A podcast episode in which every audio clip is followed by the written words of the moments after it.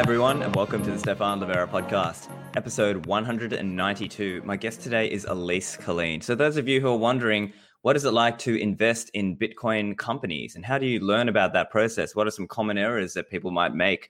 And how do you consider this question of Bitcoin return versus fiat return? These are all questions that we will explore today. But first, a message on behalf of the sponsors of the show. So, firstly, Swan Bitcoin. Those of you who are in the US, Swan is absolutely the best place to get your auto stacking on. It's so simple, even a no coiner could do it.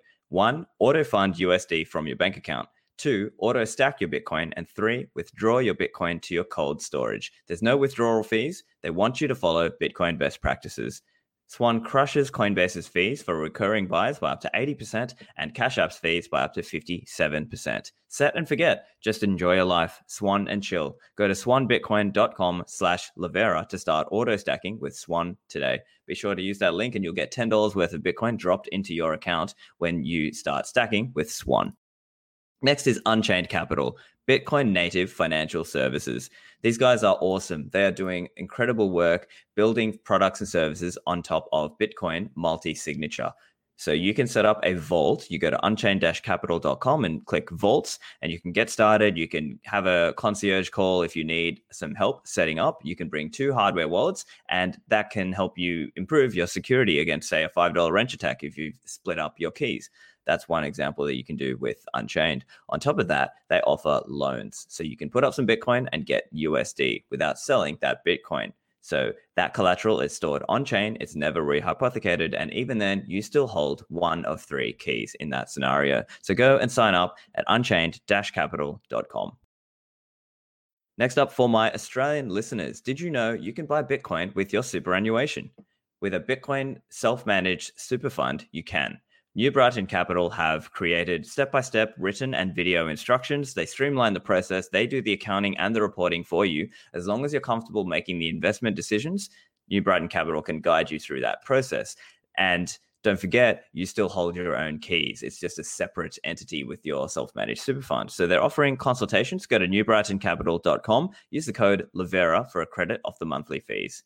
All right, so that's the sponsors for the show today. My guest today is Alyse Killeen. She is with Stillmark, uh, and she is the uh, founder and uh, managing partner of Stillmark, and she's also a an advisor and an investor in many well-known Bitcoin companies. She is sitting on the board of well-known Bitcoin companies such as Blockstream and Casa. I also had, first had the chance to meet her at Bitcoin 2019, where I was moderating a panel, uh, and all, it's always a pleasure to ch- chat with Alyse. So, uh, Alyse, welcome to the show. Thank you for having me. I've been excited to have a chat with you when I can actually hear you. So, Bitcoin um, 2020 or 2019, it was difficult to hear you. And so now I'm happy that we can actually talk when we can hear one another. of course. And so, for listeners who are unfamiliar, what happened uh, with 2019? I mean, it was a great conference. Don't get me wrong. I loved the experience there.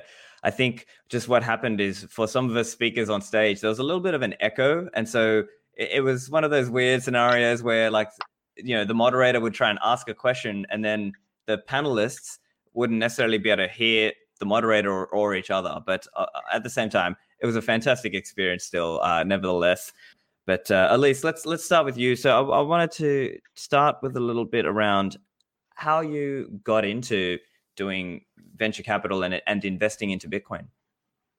Sure. So I came into venture capital from the the sciences actually. So I had been working in the study of immunology and research and pursuing a PhD um, in in health psychology, and specifically, I was looking at how um, how cognitive interventions could could influence disease progressions, and I was looking at immune based disease. So this was really exciting, very intellectually challenging, but it was a bit of a break for me in terms of my um, value systems. So I had grown up with two entrepreneurial grandfathers. I had even gone to work. So I used to spend summers um, and weekends with my grandparents going to work with one of my grandfathers and really coming to value entrepreneurship um, and building and he was doing it was blue collar so they were my grandfather owned uh, plumbing and large scale sheet metal business in san francisco and so it was you know real work where you could see um, the result of your work and so i could see buildings going up um, and it, was you know to have something tangible was um, exciting. And Um, in academia, it was, you know, it was you were publishing work to have, you know, 20 or 25 other people read it um, to then base their own research off of your work. And so it felt there was a little bit um, of an incongruity in terms of what I had grown up to value and then what I was doing in academia. And so I thought that I would go back to business school and to learn uh, to gain a, a financial tool set. So I had, you know, the math and statistics background, but wanted to gain the financial background because I thought I'd be an entrepreneur. And so, um, in in doing that and going to business school and building my network, um, I started to meet VCs to, you know, to prepare to raise money for a company myself. Um, and one of those VCs said, you know, given your skill set in research and in math, why don't you think about the other side of the table? And so I did and just kind of fell in love with it. So what started out as a commitment to do a 10 week internship just turned into a job in venture. And that VC firm was uh, had about a billion dollars in assets um, under management across the life cycle of multiple funds and they were focused on um, heavily on infrastructure tech. And so I came up in VC really looking at um, uh, uh, technologies like cloud infrastructure and networking, data center software, cybersecurity. I spent a lot of time there. And so, really, like the harder technologies um, and infrastructure. And so, when in 2013 I came across Bitcoin, really I came across Bitcoin as an infrastructure, so as the Bitcoin blockchain, rather than um, you know as a currency that I was thinking about trading or um, you know anything other than just it was really to me it was just an infrastructure and because of my background i was able to do a, a deeper dive on diligence and also have um, kind of richer conversations with the developers that were working in the space in 2013. And so it gave me a little bit, I think, of an unfair advantage to ramp up on Bitcoin and then to also understand in 2014 and 2015 when the first ICOs um, were launched to understand what the difference was between a Bitcoin blockchain and the other blockchains that were being um, introduced through ICOs. And so that's how I came into venture and also how I came into the Bitcoin space. That's interesting as well, because uh, in the earlier days, there was a little bit more. It was kind of like there was excitement about all these different things. Uh, because I'm kind of of a similar class. I'm I'm class of 2013 as well, right? And in those days, I recall there was, I think at the at the in those days, it was people were just kind of excited about all these different things, right? There was kind of digital gold aspect, there was payments aspect, and then people were talking about some of these other ideas like okay, time stamping or whatever else. And I suppose you were think, and I think a couple years later, the colored coins idea came as well, and so right. I think these are potentially were those some of the blockchain applications that you were thinking of in those at that at that time. Yeah, so I had conversations, um, you know, with all of those groups of folks, and um, you know, I think coming in as an infrastructure investment investor to the space, I wasn't um, committed to any one, you know, application or utility of the infrastructure. I wanted to really do a deep dive on, you know, the the I, people's ideas broadly, and so I, I think that was it. Really created um, an advantage to the work I do today to be able to take a real serious look um, at the propositions uh, that were um, you know that cropped up in 2014 in the early days um, and also to see the early process of icos um, and of new blockchain launches and so that i think seeing that early and taking the perspective of um, an infrastructure and deeper tech investor was helpful um, in allowing me to really focus on where value is being built today versus um, the distraction of some of like the quick quick flip stuff that's happening for folks optimizing for really short term ROI. Right. Yeah. I, I think that's uh, really fascinating. And uh, so I guess because you were one of the earlier people in that space, what were, I guess, some of the like what are some of the pitfalls that people who are trying to invest in this space what what what are some of the pitfalls that they tend to fall into? Hmm, that's a good question. So, well, I mean, I think the the pitfall that people, the the trap that people, that investors, venture capital investors, um, fall into is, uh, frankly, just inadequate diligence on the infrastructure, and maybe not asking the right questions, right? So, um, you know, I, yeah, I mean, I think, eh, you know, I, I have to say that there's a lot of luck that went into this also for me. So, for instance, um, one of the first set of entrepreneurs that I met um, in 2013 um, in the Bitcoin space was were the Blockstream folks. So in 2013 or early 2014, um, Adam happened to be in Los Angeles, and so I was able to meet up um, and talk to them about th- that group about the infrastructure of Bitcoin blockchain generally. Um, the technologies that converge to make Bitcoin possible, and then the higher layer infrastructure that could be built on top of it, and the utility set that that would open up. And so, in understanding that sort of um, like layering of technologies, it allows me, I think, to better discern what's unique or not unique about a new blockchain that crops up, right? So, is this new blockchain that's cropping up um, something that's going to offer unique value, or is this something that's going to be actually um, very similar to what the Bitcoin blockchain itself can do once higher layer infrastructure um, on that on that blockchain um, is secure? Uh, does that make sense? Right. Yeah, I think absolutely it does, and I think um, that that was perhaps a common uh, misconception, if you will, because there would be times where, for example, someone might talk about, "Oh, this thing does whatever transactions or whatever," but then the thing really you have to think about is once you scale up to the same level of users that Bitcoin has, you're going to run into the same problems. So you're going to need some way to go beyond that, right? Right, that's exactly right. And I think some of also what we're seeing in the different offerings of various blockchains is just um, a, a, variation in what the core developer groups are optimizing for, right? So we know that the Bitcoin blockchain development is really centered around uh, security, uh, dep- dependability of the blockchain. Um, and stability. And then we see the trade offs of that, right? So the way that we progress um, the updates to the network, for instance, is always going to be the, the pace of which we progress is always going to be secondary to the maintenance of um, the core promises of that network, right?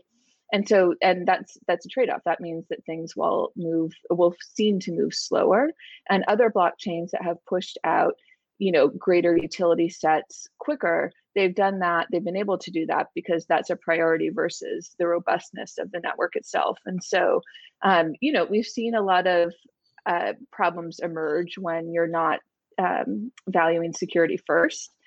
For instance i remember so um, a, a, little story about um, you know like vc a day in life of, of vc so sometimes you know you end up you always try not to but sometimes you'll end up in a coffee shop surrounded by other vcs and um, folks pitching those VCs. And it's, you know, like maybe my least favorite place to be, but somehow we, you know, often end up hanging out in the same places. And I was over, I was um, unfortunately over um, hearing someone's conversation um, a few months ago.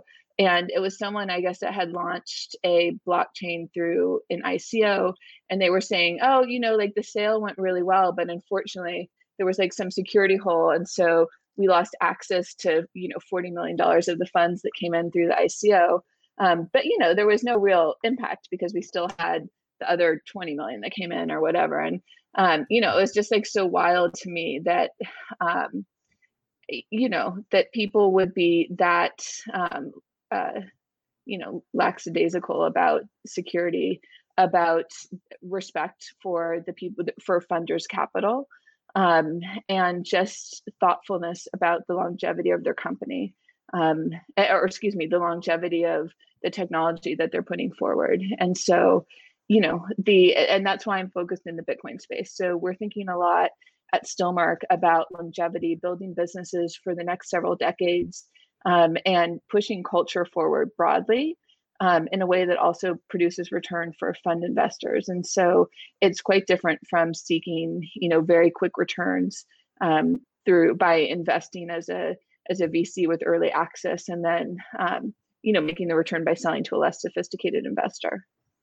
Actually, Alyse, can you tell us a little bit about Stillmark? Why did you found it, and also because you, you, you, play you, have got you're sort of wearing multiple hats right now right because you've got stillmark you also advise for mantis uh, and at the same time you're also uh, sitting on the boards. So could you tell us a little bit about your involvement across those? Sure. So I think of it all as one. So I only do things outside. So I have two positions that are outside of Stillmark's portfolio, which is the advisory work um, with Mantis and the board of director seat with um, Blockstream. And I only, and so those are, I, I expect those will be the only two positions I take. And I kind of had room to do two things, and those were the two. Um, and the reason they were the two, um, there's, there's two reasons. And, um, you know, it's similar actually to how to some of how I consider portfolio companies or companies that will come into the Stillmark um, investment network. One is that we want to be really working with like great people. And so I mean that not just in terms of like intellectual contribution or um, capacity, but also people just of high moral standing and that are really um, value aligned. And so people who see their work as not just producing um, you know, financial return, although that's quite important, obviously, but also who are producing a cultural return and pushing culture forward and doing that by applying blockchain technology um, or applications built on blockchain in a way that's very consistent with Bitcoin's original founding core principles. Um, and then two, the the teams like Blockstream or Mantis that I work with outside of um, Stillmark are are companies or groups that really contribute to what Stillmark's doing. And so, for instance, of course, you know, Blockstream is building really a full stack of Bitcoin infrastructure. And so being able to be there at, at the forefront and in those conversations helps in the decision making diligence um, and just even sourcing for Stillmark. And then Mantis is, you know, really attractive because they will have a focus and have already begun investing in the Bitcoin space. Um, but what's different about Mantis from other VCs looking at this space is that, of course, it's co-founded by the Chainsmokers, and the Chainsmokers have just built such an engaged, um, you know, audience, and they've really done the work to like speak back and forth to their audience so that the music they're introducing and the way that they introduce it is a response to what the audience has asked for. And so I guess what I'm saying is they've found a way to have their finger on the pulse of their audience. And we need to bring a bit of that sort of attention um, and connection to the Bitcoin space. Um, because, of course, we're all, I'm thinking a lot about adoption and the breadth of adoption of Bitcoin and of applications that will drive adoption. And so having folks that think a lot and have been successful in their work um, around bringing an audience into the decision making of their own business um, helps our founders. And so Stillmark, for instance, um, co-invested with Mantis and Casa, and uh, Mantis is able to be helpful to Casa by allowing them to think through um, you know the breadth of the reach and you know what their their broad consumer group um, is asking for or what you know what we should anticipate the, the consumer group to be asking for in the future. Yeah. What's it like working with the Chainsmokers? It's great. So i um you know so i yeah i i never i like to go into um, getting to know people without having much of an expectation either way but i have to say like alex and drew have totally blown me away. So um, they're just both of them are just really incredibly um, humble and thoughtful people. And so i think you know that that opens the door for them to really understand bitcoin. So what i've noticed over the years is that folks that are um, approach bitcoin in a humble way are, tend to grok the tech quicker, right? And so if we come in with an idea of what Bitcoin is supposed to be um, or what a blockchain is supposed to be, we kind of start to push back against what it is, or we're afraid to ask, you know, dumb questions.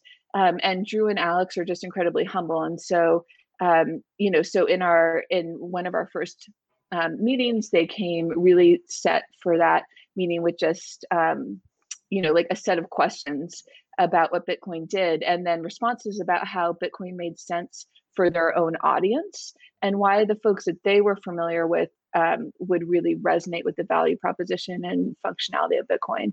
And so I've just been I've been really impressed. And then their work with founders um, is great. You know, like they're right there in the trenches. I'm um, not just Drew and Alex, but also um, Milan and Jeffrey, who are the other two GPs. They're right there with founders, like kind of digging in. Um, and that's actually quite unique for VCs. So I, I like working with them a ton. Yeah, that's great. And uh, it seems to me that the focus, uh, perhaps on their side, is a little more at the retail level, where perhaps you're kind of you're sort of working across infrastructure as well as uh, like retail individual level, right? Yeah, well, so everyone, so what Stillmark wants to do is similar to what Mantis wants to do, which is that we want to make sure that we're adding value um, to portfolio companies. And so um, you know, the opportunity for me is that uh, the network of Stillmark, right? And so I've been in the space since 2013 and have a you know a great network of technical folks um, and builders in the space, and that can be helpful to portfolio companies um, or companies coming into Stillmark's portfolio through investment.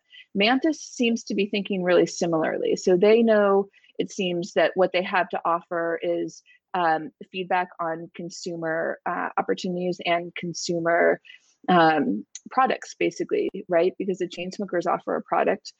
Um, and so they're they're going to be selecting for companies it seems to me that they're able to offer value to beyond just the check. And stillmark is trying to do the same. Mm-hmm. yeah and uh, i'm also interested to understand when you when you're working with your uh, investors as well it's also about what kind of time horizon are they looking at? Because if they're looking at, no, no, I want this kind of, uh, it's a short term kind of payoff, then that changes the way you're looking at and advising or investing in companies yeah. as well, um, versus those who are thinking at like a longer time scale. Can you comment a little on that? Sure, but we're not. So the investors that I, so I, first of all, I've been really, um, no one ever asked that question. So I'm happy that you asked that. Um, I've been really incredibly grateful for the um, initial investor set that Stillmark has, and I think that we, um, you know, our, the original backer. So Stillmark launched as a fund in 2019, and prior to that, I had done investments through SPV vehicles um, or special purpose vehicles, um, and had spent um, time at accelerators or other firms where parts of what I did were was Bitcoin um, investing, and you know there were other parts too um, like enterprise tech or consumer tech investing. And Stillmark was launched in 2019 so that I could focus entirely on investments in the Bitcoin ecosystem. And in order to do that, um, you know, in the right way, I think your initial investor set is quite important. And I was just, you know, really um, fortunate that I think some of the sharpest folks in the Bitcoin space um, were looking for a fund like this. And so Stillmark's initial um, founding uh, capital in terms of what supports the fund um, or the dollars deployed from the fund are the folks really that I think understand um, Bitcoin just the best. And so that was, you know, important to me in launching Stillmark was to make sure that the investment theses that the fund was based on were supported by the folks that knew the tech even, um, you know, better than myself. Frankly, sometimes much better than myself, and to be able to run my ideas past them, um, the investment hypotheses past them, the way that sectors of investment were defined um, and, and, just you know really simple mechanisms of portfolio building such as um, you know what sort of when in the when in the life cycle of bitcoin do we want to invest in this sort of company versus that? Um, this investor group the initial investor group of stillmark um, consists of people that are really able to um, you know offer an informed opinion on all of that or insight on that. And so with that stillmark launched in 2019 Right. And I think that's and they're not. Really, so I should say, sorry to interrupt you.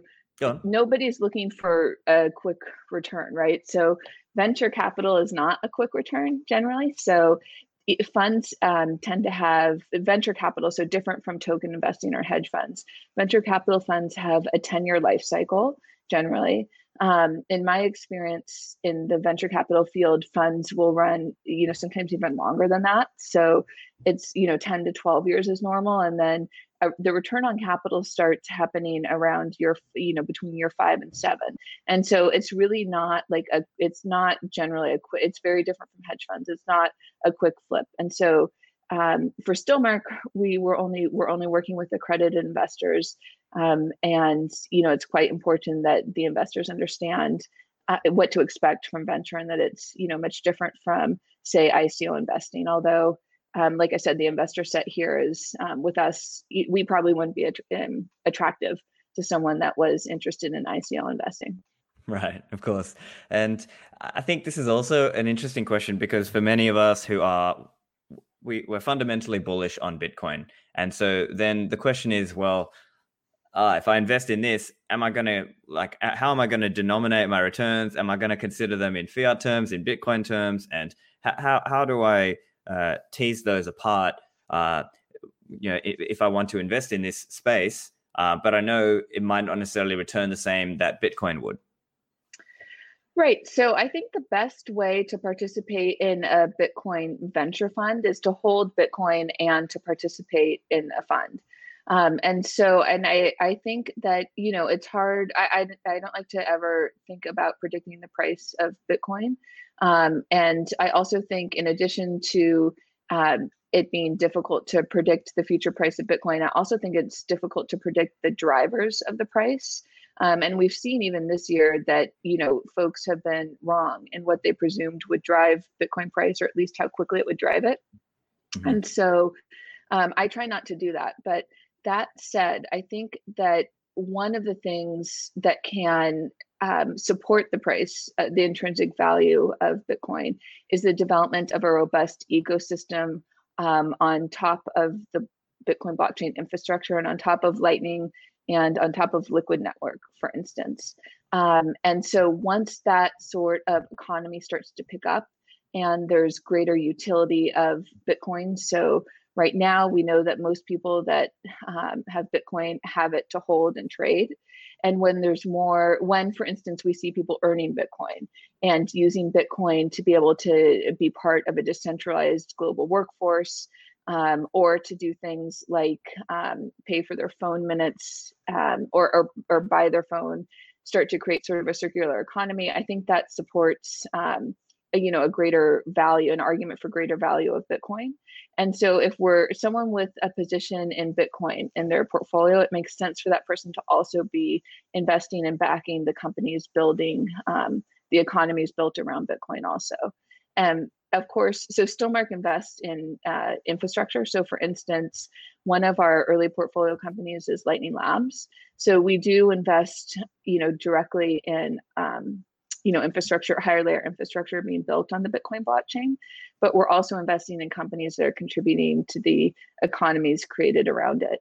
And I hope and expect that if we do that right, that that um, adds to the value of Bitcoin. And so there's, I think, um, you know a, a, a way that Bitcoin um, obviously contributes to to um, Bitcoin companies, but Bitcoin companies contribute back as well. And that's the, that's the kind of company we want to work with. Yeah, I think that's a great answer. I think uh, it is always a difficult question, but at the same time, if you are fundamentally bullish on Bitcoin and you have a certain view on how you want things to be built out, then this is an opportunity to invest into the companies that are building that particular vision whether it's let's say bitrefill and you want to be able to buy you know phone vouchers or whether it's lightning labs and you want to be able to you know obviously be part of the lightning network um, i think that's uh, i think these are all things that uh, people who are in this space have to sort of think about as well because as they're holding bitcoins and the, you know those bitcoins are rising in value then they want to start thinking about well how do i how do i want to invest in the space if there's certain yeah. things that i would like to see you know, if if, if something exactly. doesn't exist and you want to see it, well, you're gonna have to. Someone's gonna have to put in some work to make it happen.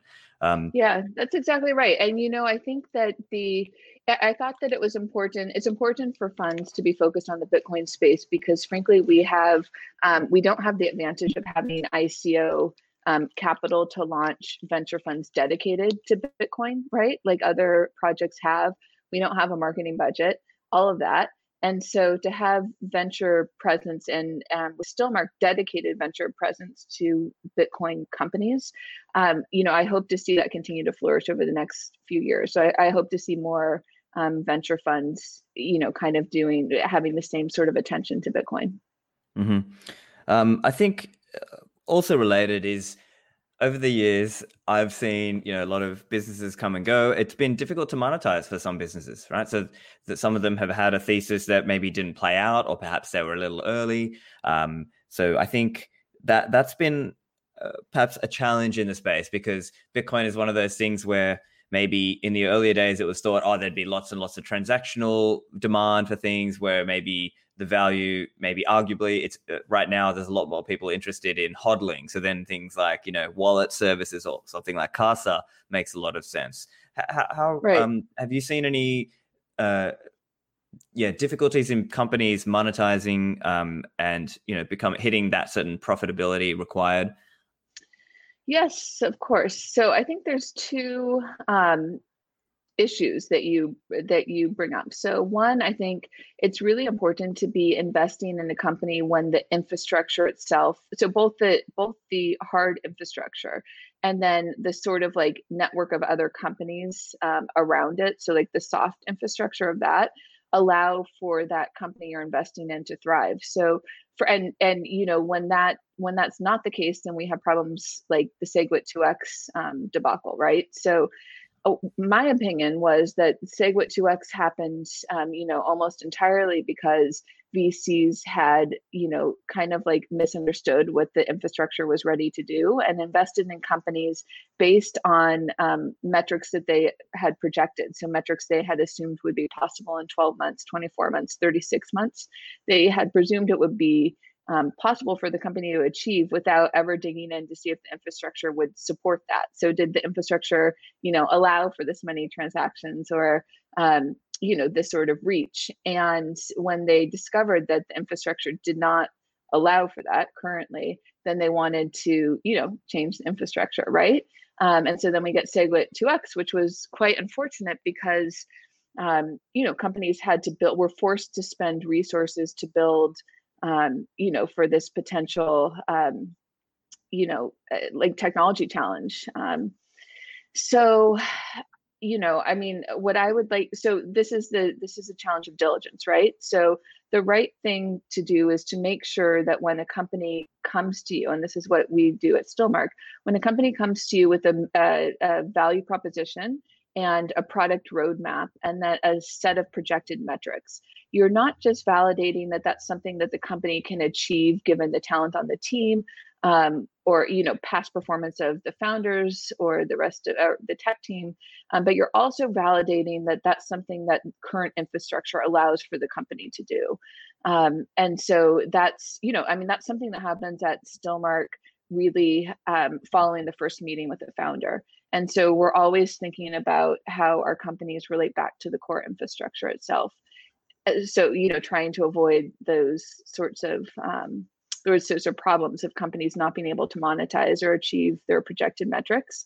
Um, the other thing though that i think that's a challenge is that the community the bitcoin community tends to like really or some folks tend to really push back against companies monetizing um, which is you know um, I, I don't know. I guess there's like a pure the purity test of the bitcoin community like the breadth of what people have to achieve to be you know a real like bitcoin company or a real bitcoin um b- real bitcoiner is just like wild to me now um you know like it, it's it, way more um stringent and just you know impossible to achieve relative to the standards we had in 2013 or 2014 i think.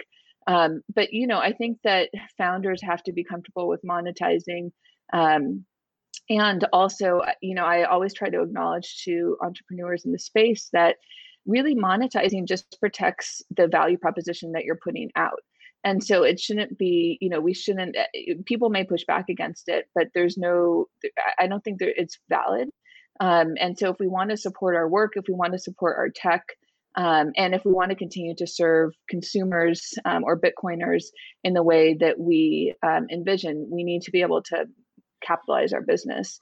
And ideally, you don't want to base um, your your business on, uh, you know, multiple, you know, endless um, venture capital rounds, right?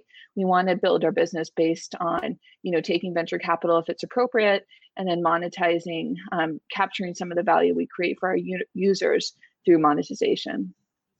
Yeah, I think there's you raised some really good points there, and I think uh, I guess the first point is around you know the infrastructure. What level do we have?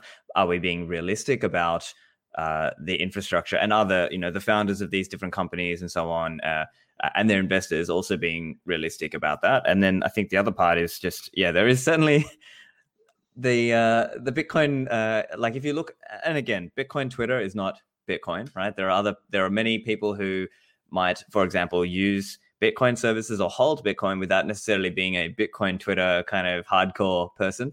Uh, but uh, I definitely sense that uh, that can make it difficult to monetize and that can make it difficult for the sort of longer term viability of some of the businesses that are in the bitcoin space that people rely on or maybe they use some of the software that this business is making that open source software. And so you know you've got to uh, try to support those businesses uh, where where reasonable i think. Um, but i want to touch on the infrastructure thing. So in those moments there's often a lot of confusion. There's a lot of arguments flying either way. There are some people saying, "Yeah, we can scale on chain," and then there are other people saying, "No, hold on, that's that's going to uh, disrupt the value proposition of Bitcoin." What was your process in sort of sorting out the facts from fiction? How do you sort of stay up to date on uh, infrastructure and what's going to be a useful thing for Bitcoin?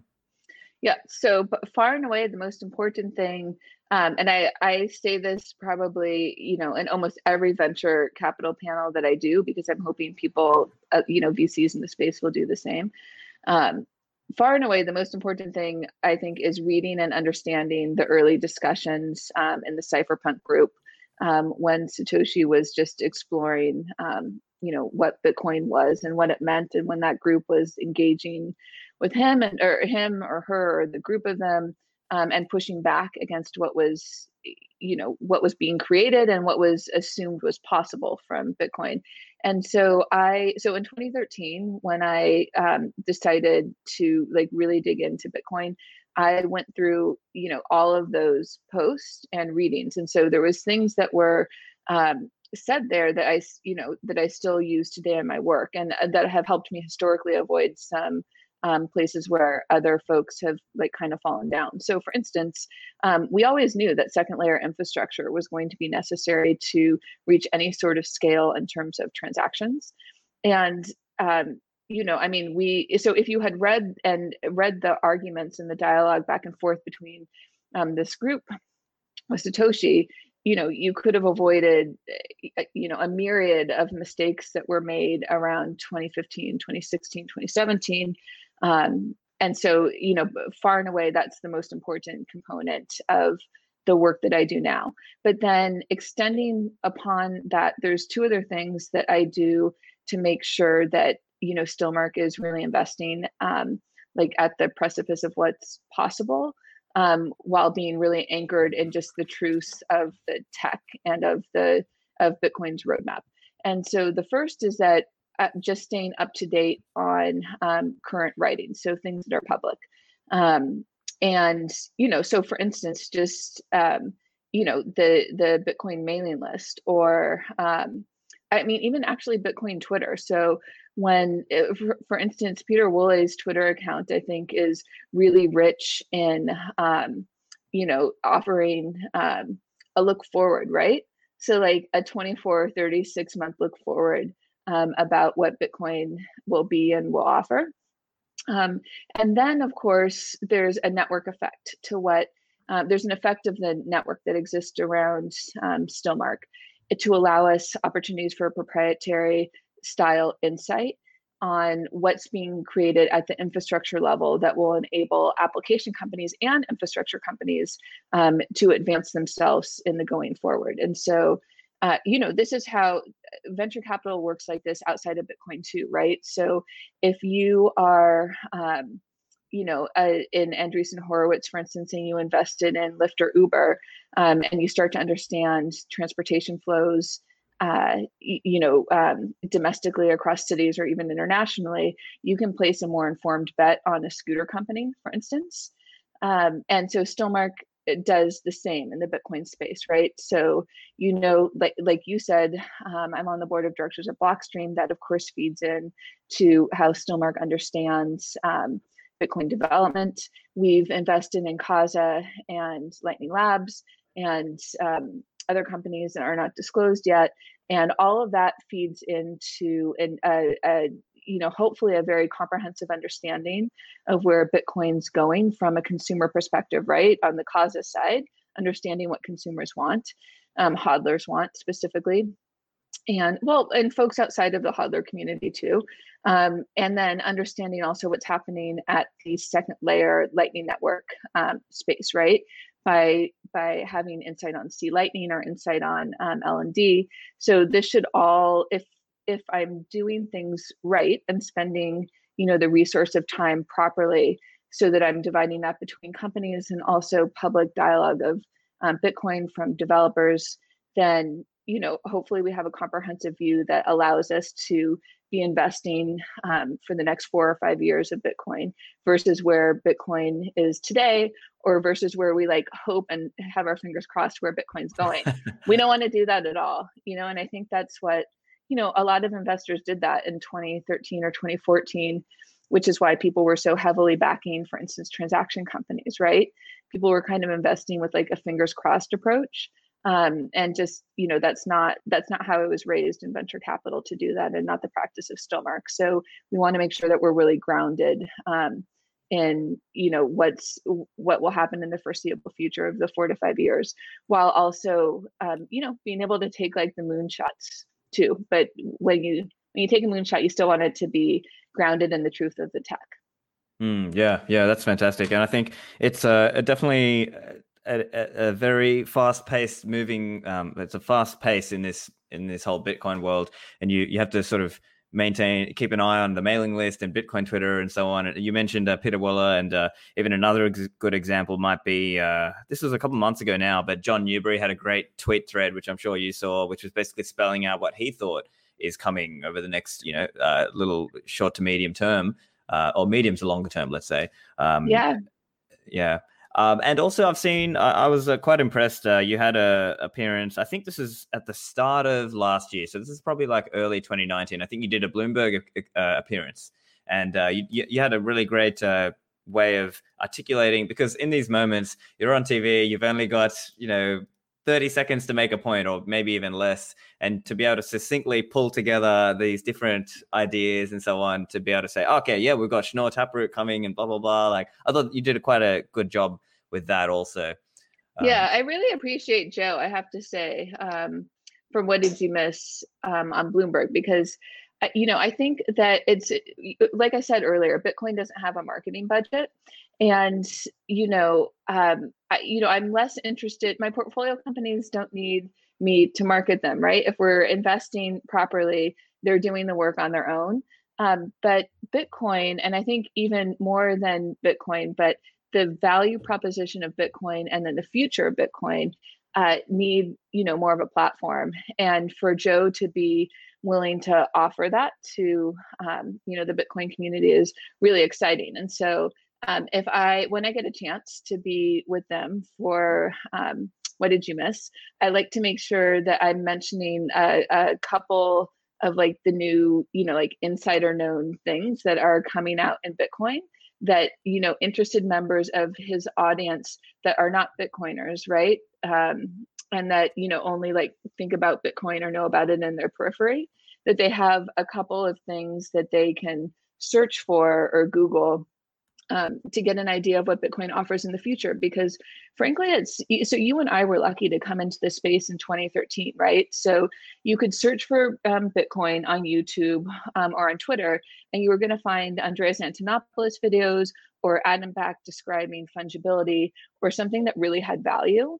And now, if you go on to YouTube or Twitter, like that's just not what you're. You're gonna have to really dig to find those videos, and they don't um, actively in any way distinguish themselves from like you know all the um like scammer videos right?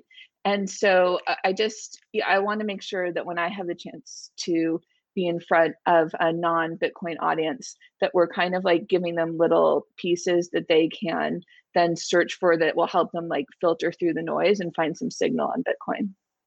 That's fantastic. And uh, i think another interesting related topic is around kind of the values of Bitcoin, right? And we were touching on this a little bit, Bitcoin Twitter and people who talk about, you know, cypherpunk values and so on.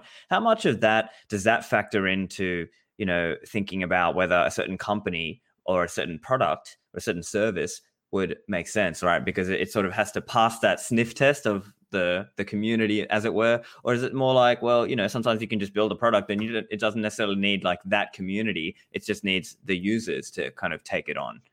Yeah, you know, I mean, I'm not um I don't even know anymore really what it means like Bitcoin community. Like I think it started to just mean people who are loudest on Twitter. Um, and that's, you know, just like not in, not interesting to me like remotely, but um, you know, honestly, I do care what my own Bitcoin community thinks um, about our investments. And that's because, um, you know, I trust my network and I know what they know. Um, and uh, and you know i have people in my network that have been working towards the opportunity of bitcoin for their whole careers right? Um, so meaning before bitcoin they were doing work that would lead to decentralization or uh, individual sovereignty and privacy and things like this. And so i definitely care what my community thinks. Um, the values the um, the core values of bitcoin the founding values are you know probably the most important thing when we're when i'm looking at a company in evaluation for investment. And so really what stillmark is doing is just backing founders who their vision their product their plans are consistent with the bitcoin's value proposition. And um, and you know if they are to succeed it pushes Bitcoin forward and it pushes culture forward in a positive way. And so, what I mean by that is, um, you know, a company like well so uh, let me use lightning labs because i've mentioned Casa before but you know lightning labs should lightning labs succeed it means that we have a more efficient way to utilize Bitcoin blockchain resources, right? We're able to ha- see different sorts of utility on the Bitcoin blockchain, on the, the Lightning Network, that weren't possible without um, efficient use of the Bitcoin blockchain. Um, so, for instance, um, a company that I've mentioned before um, on other panels, most recently on at Kraken's Havening um, party, is a company called Stakwork, and Stakwork relies on Lightning Network to be able to pay um, a distributed workforce um, in real time for doing really simple tasks like photo tagging. Um, and you know that can't happen on the Bitcoin blockchain without Lightning Network. And so um, that's why a company like Lightning Network really makes sense. Um, and you know we're really grateful investors there. And so um, yeah so the value we i don't think that we're aiming not to do any investments that are inconsistent with bitcoin's value proposition and it's really the first thing we look at. So even before talking to a founder um, i'm already thinking about how what they're doing is consistent or inconsistent um, with bitcoin's core principles. And for me the most important part the reason why I came into the Bitcoin space, I think, is different from, um, you know, probably why you came in, maybe, or why other folks did. But what I saw in Bitcoin blockchain was an infrastructure, a really beautiful infrastructure, beautifully constructed. Um, uh, you know, an incredible incentive system that made it possible for us, for the first time, to have a public ledger that was truthful, right? Um, and so th- through that I knew that people would be able to broadly have access to shared financial tools and even access, right? So it didn't matter that, um, you know, we were people in developed markets with privilege, um, but we could have access to that in the same way that someone from, um, you know, a, a, a, emerging economy in Latin America, for instance, could have access to that technology. And so um, that to me, like the democracy of access to the financial tools and the lack of judgment in who you are and accessing that. So you know just the, the ability to opt in um, was you know what was most compelling. And so when i look at companies today some of the companies that are most exciting um, are those that kind of uh, you know allow for that um, opportunity in bitcoin to be actuated.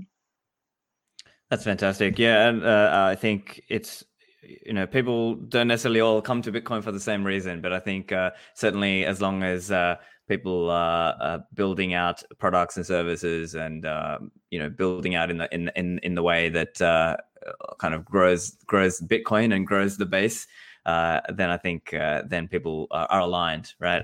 yes. I'm I'm also curious to ask a little bit about how you. I mean, you must get a lot of inbound, right? You must get a lot of people coming to you trying to pitch what are some ways that you would sort of you know sort the wheat from the chaff? How do you sort of figure out what's going to be a good uh, investment? Uh, is it part of again? I guess you, you got to take on your knowledge of the space. What are some of the things that go into your mind uh, on make when you're making those decisions? Yeah. So first, I want to say I'm always like really um, so at the beginning of our talk, I I mentioned that my grandfathers were both entrepreneurs, and so I think that I hope that I still um, maintain some like acknowledgement and understanding of how like you know precious and precarious the entrepreneurial journey is. And so whenever someone um, comes to me with what they're building i it's i really feel it as a privilege. And so i'm always really grateful when um, people reach out and then also i never so we reach out to, so stillmark will um, have an idea of what we want to invest in and then we'll find you know what we consider to be the most exceptional founders building in that space. And so really what i'm looking for is like i said founders that have a plan or a product that's consistent with bitcoin's core principles um, that and um, they're comfortable with capturing some of the value that they create. So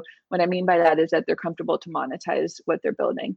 Um, and that's because, like I said, we don't want folks that are eternally dependent on venture capital or, um, you know, like the goodwill of community donations. And and there's lots of like really exceptional product that can be built um, based on community donations. But of course, the responsibility of a venture fund um, is to produce returns for our fund investors. And so there needs to be a more consistent um, capitalization plan um, than community goodwill. So we're looking for that um, what i'm really looking for are people are, are groundbreakers right so we want to see it, you know that this space is new there's a ton of opportunity in the bitcoin space and so we want to see people doing things like something new right? So um, i like to see folks that are either eh, generally like the first to market with an idea and um, and then there's just a ton of stuff that goes into the evaluation. So and and there's always exceptions so i like even hesitate to say anything. But i'll, I'll give one example um, because i can mention an exception to that. So one thing that i like to see so first i'll say Stillmark invest at pre-seed seed and series a stage. So that's really broad. Um, we can be my investment experience historically is all the way from first check into a company to last check in prior to IPO. And so, um, but Stillmark specifically is focused on anywhere from first check in to Series A investing. Um, but within that group, ideally, we want to see some redundancy on the leadership team and some and like reduction of key man risk. So what that means is is this company dependent on just the existence of like one person, right? And if that one person um, you know decides that they don't want to be engaged with that company anymore does the company continue to go forward? So you want to see resiliency in the company. Um, and you know that doesn't sometimes in companies that are really early stage that's just not going to be there. So that one person is going to be totally critical and not replaceable. And so there will be an exception. And i think in fact this year in 2020 um, you know that i think we'll probably be investing in a company that is an exception to that rule but generally we want to see that you know the company itself is stable outside of you know any particular one person. Um, and then you know one thing that is like incredibly important to me um, that i you know i think um, you know we've uh, we this we haven't made an exception for yet um, and i don't plan to is that the company founders or leadership um, it is able to engage in like a respectful and collaborative dialogue with the with bitcoin core developers. So that doesn't have to be like formal like you know we're buddies. It could be really as simple as like reading bitcoin optech right? John Newbery's work um, and his team's work or um, the Bitcoin mailing list um, or engaging with folks on Twitter and asking questions.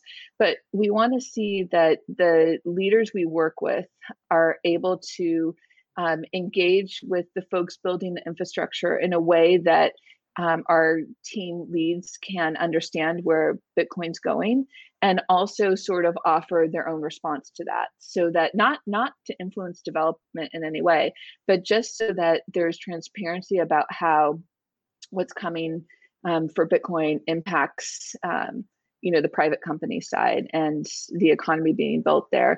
And so we just we you know there's a lot of um, you, that can even be contentious dialogue, but we want to see people rise beyond um, you know contentious dialogue and also be able to be collaborative and thoughtful because when you're building in the Bitcoin space, you know the sometimes the majority of your technical team exists outside of your domain, right? Outside of your control because you're building on an open source um, infrastructure. Um, you know, so we're investing in companies building on Bitcoin blockchain as well as um, Lightning Network. And so you're relying on these developers um, you know that you have no control over and that you shouldn't desire of course to have any control over. But we want to see that there can at least be some sort of relationship and connection and respect that exists there. Yeah that's fantastic. I think to some extent it's like uh you know it's like reading the room right like don't just kind of bust into the space and think you're just going to like change it and i think that uh parallel exists as well with like even if somebody's learning to be a contributor they might first spend some time lurking and just kind of assessing and reading and trying to learn the culture a little bit before then they try to contribute or make some totally you know, suggestion. Yeah, that's a that's a per, that's the perfect example. Yeah, I agree. Yeah. Uh, so I guess uh, in terms of um, if anyone is listening and let's say they have a Bitcoin, uh, they they're running a Bitcoin business. What are some of the ways that they should uh, you know get in touch with you? Sure. So I um, well, there's well. So first, I want to say that when we talk to founders, everything is confidential, even including the conversation. So I think that's actually, you know, a lot of folks have been burned by VCs, and I really hate that behavior that sometimes happens in the ecosystem. So um, we don't we don't even share who we talk to we don't share decks we don't share any data when we talk when i talk to a founder i presume that all of the data exchanged in that conversation whether it's an email or an actual conversation um, is owned by the founder so founders can reach out you know whatever way they're most comfortable with. So you can reach out on twitter you can reach out via email. Um, this still i stillmark um, just has like a splash page but that splash page has an email link to it and so people can reach out that that way as well.